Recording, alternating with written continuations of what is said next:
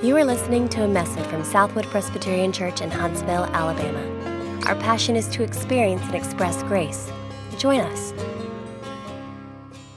I tell you, um, I've been up here in a robe before, and I've never been as hot as I was in that um, fur.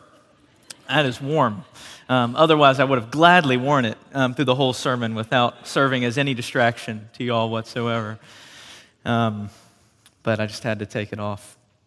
Um, last week, we entered the second half of the book of Daniel, uh, where we have had recounted for us Daniel's visions of the future, uh, visions of events in human history to come, um, but particularly of end times and of heaven. And as we said, as we were looking at them last week, we, we need to think more of heaven. Uh, not as a way of avoiding the daily realities of this life and, and getting away from it, but as a way of transforming our attitude toward those daily realities that we live right in the midst of. We said remembering our eternal home and our place in God's story are vital to living as He has called us to right now. As these visions of heaven were for Daniel vital to following the true king while living in another's kingdom to maintaining a singular devotion to God in the midst of a pluralistic culture where he found himself. And so the first vision we got last week was of the Ancient of Days, God Himself on His throne as the ultimate judge, the most wise, most righteous, most powerful judge over all creation and all of history. There are many frightening parts of Daniel's vision, too, right? Beasts and battles and so forth. But we saw the point of even those dark apocalyptic visions. The reason that God gives them to his people is not merely to frighten them, but to encourage them, to encourage his people who are struggling with the comfort that they shouldn't be surprised by the difficulty, so that they can be hopeful in the midst of it in a, a day when God will achieve final victory when his enemies will be conquered, when his people will be saved. And so we saw God destroying mighty kings and kingdoms in an instant with the flick of his wrist, punishing evildoers, demolishing idols and those who worship them just one by one. And there's certainly comfort there for God's people who are suffering unjustly that God will judge like this and bring justice. But at the same time, as we have that comfort, doesn't it, doesn't it this morning, if you stop and think about it, also make you a little uncomfortable? Doesn't it, doesn't it frighten you? Uh, just a little bit at least. I mean, seeing clearly this pure God sorting out right from wrong, um, with dreadful punishment on all evil and, and every injustice and every idol. It's kind of disconcerting. Uh, if you know your own weakness and, and, your own idolatry, even a little bit, if you are uh, unclear, perhaps, which side of his justice you would stand on, if the perfectly just God sorts everything out. It certainly shook Daniel up, didn't it? And he was a pretty remarkable guy. He was greatly alarmed, overcome, lay sick for days when he saw these visions. Imagine being another one of God's people in Daniel's day, maybe not quite as holy as Daniel, even. Um, maybe someone who hadn't been through the lion's den and come out alive. Imagine how you might have felt suffering in exile, um, wondering if if God's promises were something that you could count on, you felt so distant from God and His promises. Did He really love you? Perhaps questioning whether He should love you at all after all of your unfaithfulness and idolatry that, that led to you being sent into exile in the first place. Or maybe you don't have to imagine those kinds of emotions too much. Maybe you know exactly what that feels like. You've, you've been in church for years, perhaps, but the, the honest reality this morning as you sit there is that you're struggling with faith, um, with God. What do I really believe, and what's a relationship with God really like? Perhaps you feel the weight of battling sin and losing again. Perhaps then this, this just and righteous God that was supposed to be uh, so comforting last week feels like someone who would be against you, not for you. One of our elders said to me this week, My counselor has helped me see that I often struggle to believe and feel God's acceptance and love for me. Are you discouraged? Depressed? Disappointed in yourself? That elder's not alone in this room, is he? Struggling to feel God's acceptance and love for him. We've all been there. Maybe, maybe in the dark moments, I'll end up on the wrong side of God's justice, and, and it's frightening to me. Perhaps you're suffering with relational pain or brokenness and you're feeling alone, even abandoned by friends or family. And, and it's easy to think in that moment, abandoned by God too. Be honest this morning. If we think about our hearts, if we know ourselves at all, don't we tremble just a little bit before that judge? Don't we, don't we wonder, don't we struggle? What will it be like for this righteous judge to sort everything out? And God says to Daniel and to his people, both then and today here that there's another vision of heaven that we need to see this morning. Not only the Ancient of Days on his throne, but also the Son of Man. Look with me at Daniel 7 at verse 13. This is God's holy word. I saw in the night visions, and behold, with the clouds of heaven there came one like a son of man, and he came to the Ancient of Days and was presented before him.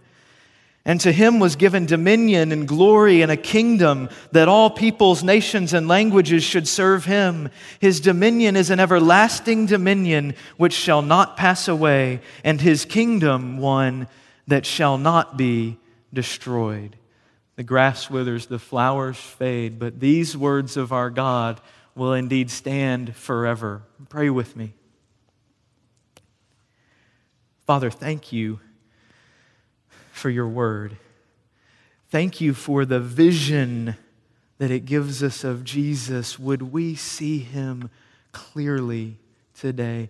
Oh, Holy Spirit, you who delights to shine the spotlight on Jesus so that our hearts see him and trust him and worship him more, would you do that here as we open up the Word of God? Might you work powerfully in our hearts. We believe that if we see Jesus more clearly, we will leave different people with different views on every aspect of our lives. So, would you do that in this time? That we would see him new and fresh this morning. We ask it in his name. Amen. As we read a, a vision like this in Daniel chapter 7, um, who's the figure in the vision? What's the identity of the Son of Man here? Let's, let's notice briefly what the text tells us. First and most obviously, that he appears human. He is one like a son of man, verse 13. He, he's not another beast in the visions, but, but rather has a human form. Beyond that, though, uh, all the details of, of these two verses actually point to the divinity of the figure, that he is then God and man. You'll note that he comes riding on the clouds of heaven. Over and over again in the Old Testament, clouds are a sign of God's presence. Uh, and God is the only one who comes on clouds, who rides on the clouds. And, and when he does so throughout the Old Testament, it's almost always in a context of judgment, where he's coming powerfully uh, in battle and in judgment on people. And so the Son of Man coming on the clouds is undoubtedly a divine figure about to judge right alongside the Ancient of Days that he's brought to in this vision. Then verse 14 nails it down for us, doesn't it? This is, in fact, the eternal King. There's no question left. These words here in verse 14 about all peoples serving him and everlasting dominion and kingdom never destroyed, those sound familiar to us by now, don't they? They're not uncommon in Daniel. We've heard them at the end of almost every one of the stories, but they're always about one person and one person only Yahweh. Daniel's God, and they actually, that there's no one like him and no other God with an eternal kingdom. That's usually what is declared. And now, all of a sudden, there is apparently one who's on par with him, reigning forever, judging eternally, standing right alongside the Ancient of Days and looking like a man. And of course, we know this side of history that the Son of Man figure is actually Jesus himself, right? Pre incarnate form here in this vision of the Son of God who appears like a Son of Man. The Son of Man is actually language that Jesus adopts for himself. In the Gospels, he, he calls himself the Son of Man 80 some times. It's more than any other name or title he uses for himself in the Gospels is Son of Man. In, in case you're wondering if he meant to import Daniel 7 and these, these pictures of divinity and the, the only true God that are there, look at how his contemporaries heard when he called himself that and made this claim. Mark chapter 14. The high priest asked Jesus as he's interrogating him, Are you the Christ, the Son of the Blessed? And Jesus said, I am. And you will see the Son of Man seated at the right hand of power and coming with the clouds of heaven, clearly drawing on the vision we just saw there in Daniel 7, right? And what do those around him hear when he says it? How, how do they respond? The high priest tears his garments and says, What further witnesses do we need? You have heard his blasphemy. What is your decision? And they all condemned him as deserving death. It was not difficult. They didn't have to go consult. Hold on, what does he mean? No, they knew clearly. He's a man who's claiming equality with God. Blasphemy. You're claiming eternal dominion alongside Yahweh Himself. We all know that story in Daniel. That's who the Son of Man is coming on the clouds of heaven. And you're Joseph's son. And you're making that claim. Yes, Yes, he was making that claim. Jesus is pictured again as the Son of Man in, in Revelation, where we get another vision of heaven. I love these visions as, as our hearts get pulled towards seeing the glory of Jesus. One of my favorite pictures in all the Bible is in Revelation chapter 1. Look at this. In the midst of the lampstands, one like a son of man, clothed with a long robe and with a golden sash around his chest. The hairs of his head were white like white wool, like snow. His eyes were like a flame of fire. His feet were like burnished bronze refined in a furnace. And his voice was like the roar of many waters. In his right hand he held seven stars. From his mouth came a sharp two edged sword, and his face was like the sun shining in full strength. When I saw him, I fell at his feet as though dead. But he laid his right hand on me, saying, Fear not. I am the first and the last and the living one. I died, and behold, I am alive forevermore, and I have the keys of death and Hades. You, you see this vision, and you immediately sense the glory and the power of the person being described, don't you? I mean, how strong do you have to be to hold seven stars in the palm of your hand? Seven stars this mighty one is holding, and then we find out later that the seven stars are representatives of the churches. That this, this great and mighty God is actually holding in his powerful hand his people, the ones who are falling as though dead in awe at his glory and power. And so, because he's holding them in his hand, the message is fear not. Don't be afraid. I'm powerful and strong, and I'm holding you in my hand. What a comfort for those who have just fallen as though dead at the sight of the mighty one to see that he's holding them in that powerful hand. This is where the comfort of the Son of Man comes into focus for us. Okay, so we knew this was Jesus. Nobody was surprised that this was the eternal King, the God man himself. But, but Will, I need comfort today. Another powerful, eternal judge and king is not addressing my struggling faith today, my battle with sin today, my loneliness today. But that's actually exactly what a clear vision of the resurrected, exalted Jesus is about to do for Daniel and for us. The, the comfort of the Son of Man. Let me show you this, how it develops as Daniel continues to have these visions through the rest of the book. Uh, look for just a minute, if you've got your Bible open, to Daniel chapter 10. Let's read about another of Daniel's visions of heaven. Um, as he's looking, Daniel 10 at verse 5, what does he see? I lifted up my eyes and looked, and, and behold, a man clothed in linen with a belt of fine gold from Uphaz around his waist. His body was like beryl, his face like the appearance of lightning, his eyes like flaming torches, his arms and legs like the gleam of burnished bronze, and the sound of his words like the sound of a multitude.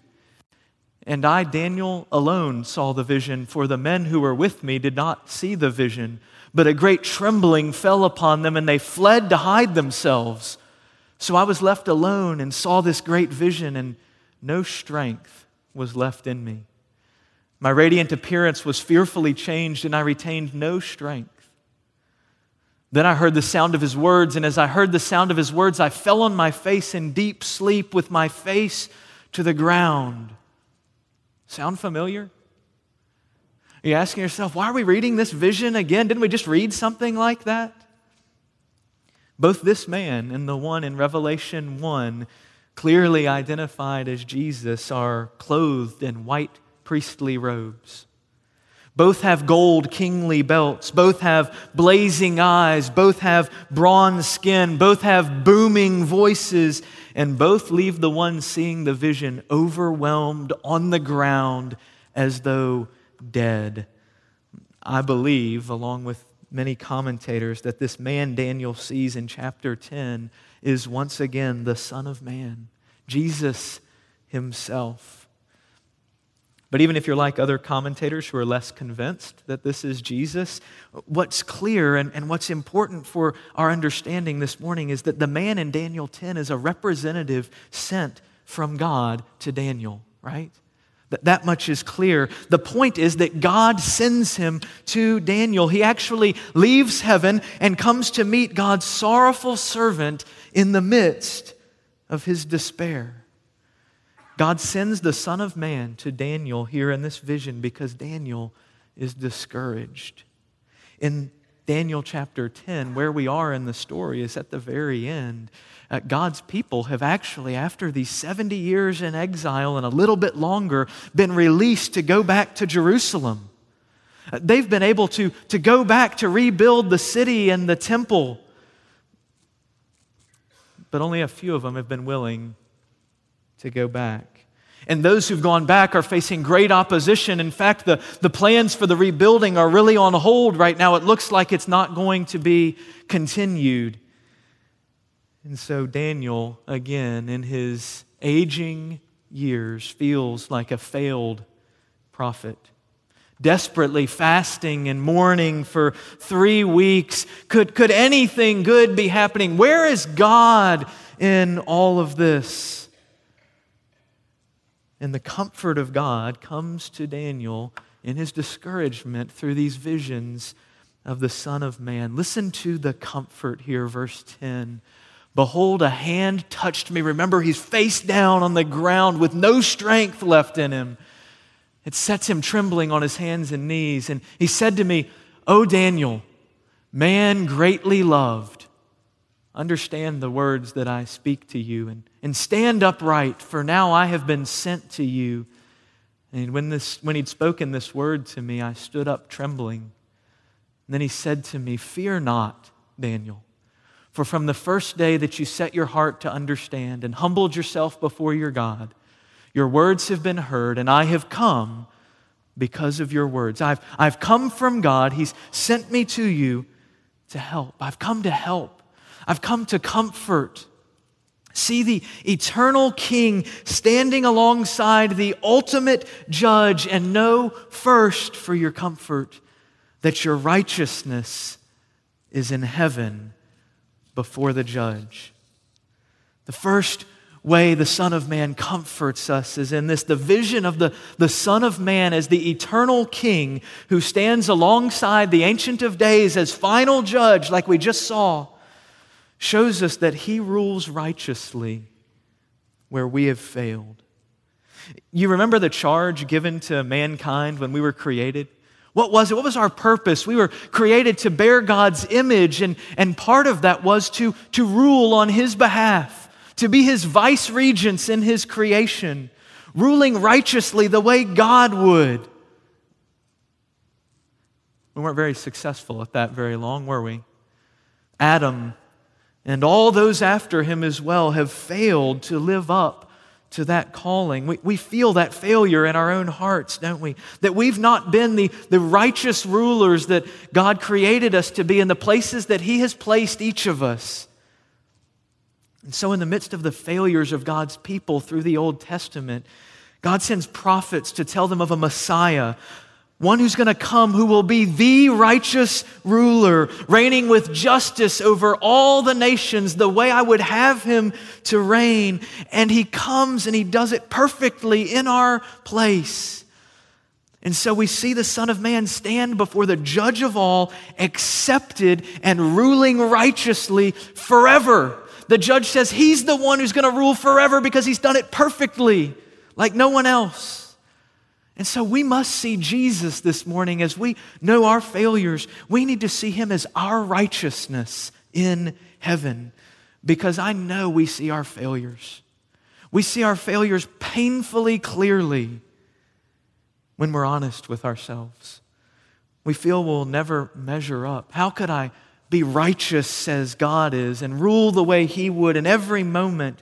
The just judge will just be done with me. John Bunyan, the author of Pilgrim's Progress, was feeling like that, like a failure himself. One day, as he was walking through a field, and, and as he was thinking about this, he wrote these words. He said, This sentence fell upon my soul Thy righteousness is in heaven. Thy righteousness is in heaven. And methought withal, um, if you want to know, if you want to sound really smart, you, you say things like "methought withal." Um, I'm not sure what it means, but it's really helpful here. Uh, methought withal, I saw with the eyes of my soul Jesus Christ at God's right hand. There, I say, was my righteousness, so that wherever I was or whatever I was doing, God could not say of me, He lacks my righteousness. For that was just in front of Him. I also saw, moreover, that it was not my good frame of heart that made my righteousness better, nor yet my bad frame that made my righteousness worse. For my righteousness was Jesus Christ Himself, the same yesterday, today, and forever. And Bunyan says, I, I thought those things and realized that, and I went home rejoicing for the grace and the love of God. Friends, listen, if you but trust Jesus, your righteousness is in heaven. You need do no great deed to stand before the judge. You need not hide the failures that make you ashamed. The good news of the grace of God is that your righteousness doesn't wax and wane every moment depending on your frame of mind and heart, depending on your performance. Your righteous standing before God isn't going up and down every time you have a good moment or a bad one. Your righteousness is in heaven. It stands before the judge in heaven, reminding him that you are perfect, that you are safe. Because that's true, because the Son of Man stands there before the Ancient of Days as your righteousness, you can hear this morning the words Daniel hears from the Son of Man in chapter 10. Oh, Daniel, man greatly loved. He says that twice to Daniel in this encounter. Daniel, I love you. The mighty God who could have destroyed you in an instant with the flick of his wrist loves you. Yes, you, discouraged Christian, fearful and failing and, and overwhelmed by your failure, he loves you. That's the, the comfort of the, the Son of Man. He doesn't love you because you're lovable in the moment. He loves you because He is so loving in every moment, even in spite of you. I suspect I'm not the only one in here who, in the midst of disciplining a child, has uh, told the child, Hey, I love you so much. Only to hear the child push you away and say, ah, doesn't feel like that right now. I don't feel like you love me. I've disobeyed. I can tell I've let you down. I don't feel very lovable. And I tell my girls in that moment, I, I don't love them because of their performance. I don't love them because of their behavior that they're being disciplined for. I love them why? Because they're my girls. That's why. What have you done that, it, that if someone knew about it, you think they could never love you? And, and so you think, and you know God knows that thing, so it makes you think God could never love you, right? I mean, maybe tolerate me if I do enough other things to balance it out, but not really ever love me. This morning, see the Son of Man standing, standing before the judge as your Savior, standing before your Father. Hear him call you by name and say, Dear one, Man greatly loved. Woman greatly loved. In the midst of your failings, my child, the one I love so much, I love you. Listen, the strong one loves you. You are safe there. Isn't that nearly, nearly unbelievable? Almost too good to be true that, that the one who is most capable of, of either destroying me or protecting me loves me despite myself. If no one has ever loved you at your worst, if you've never known love like that at your lowest point, in the midst of the mess and failure that you are, that's the good news of Jesus Christ to the worst of us. No matter what we've done, we can be not judged on the basis of our own record, but loved and accepted on the basis of the record of another. Christian, if you've begun to live as though you have to do enough to stay in the family, stop and remember that already, before you fix any of the mess, you are greatly loved. Then finally, the comfort of the Son of Man is that right now, today, in this moment, and forever, you are never alone because the eternal King is with you. Remember that he is sent to Daniel in this vision. Three times, in fact, Daniel, out of strength, undone on the ground, and he touches him and strengthens him. He says to him, What?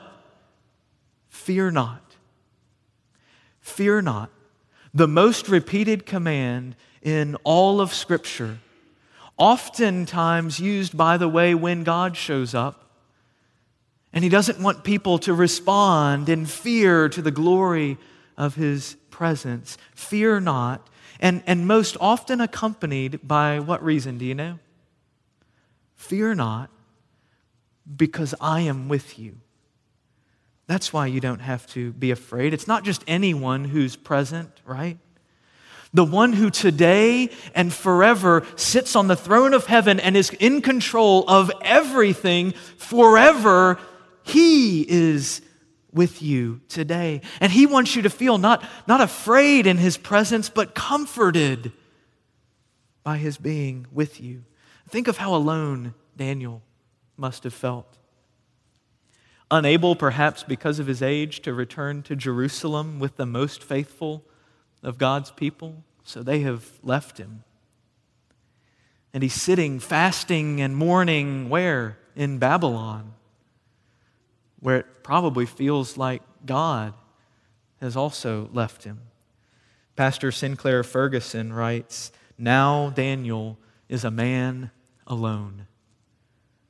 But the truth of the matter was that he was never less alone in all his life. Daniel, feeling as alone as he possibly could, as, as abandoned as he could have been, but never less alone in all his life. Let's hear the comfort of the gospel this morning. Your righteousness is in heaven, so you are greatly loved, and you are never alone. Not just one day, someday, but today already. Doesn't that strengthen your, your feeble arms and your weak legs and your discouraged heart? Doesn't it give you courage for today? Doesn't that give you hope, even in your failure? Here's what you see when you get a clear vision of the Son of Man in heaven. Because of Jesus, he is there in heaven, standing before the Father, the one who is the most fearful being in all the world, the one whose judgment should be feared more than any other, loves you and is with you. You have no need to be afraid. I got a great picture of that love this week. One of our oldest members 93 year old Bob Hill was on his deathbed in his final hours.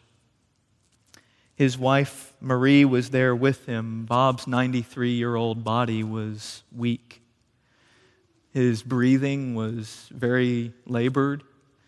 Um, his mind was racked with dementia, so that he was often confused. And, and as we all knew, he was close to meeting Jesus. What Marie wanted most for him was in his confusion and weakness, facing death, not to be afraid.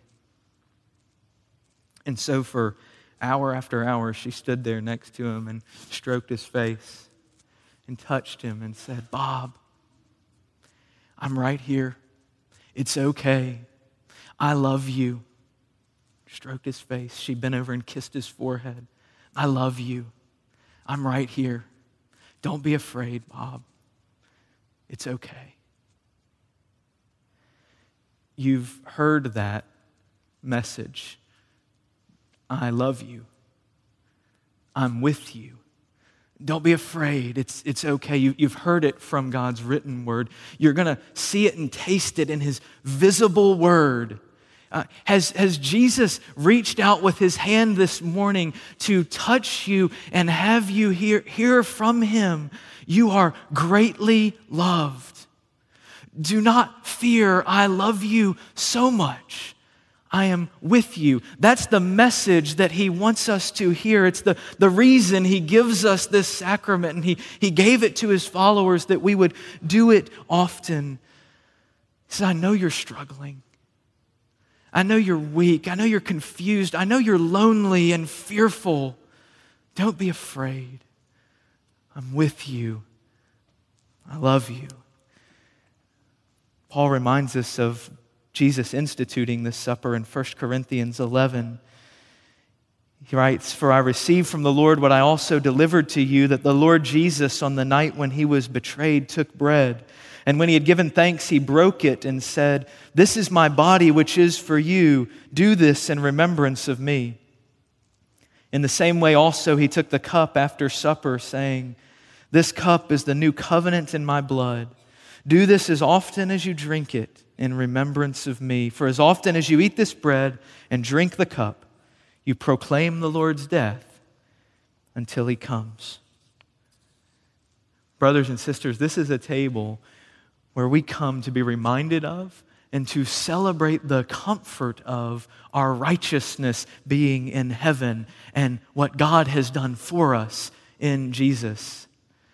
Listen, if, if you don't know the love of God for you in Jesus, I would invite you not to come to this table this morning, but also not to think that this table is a place where you come once you've figured life out and gotten yourself put together.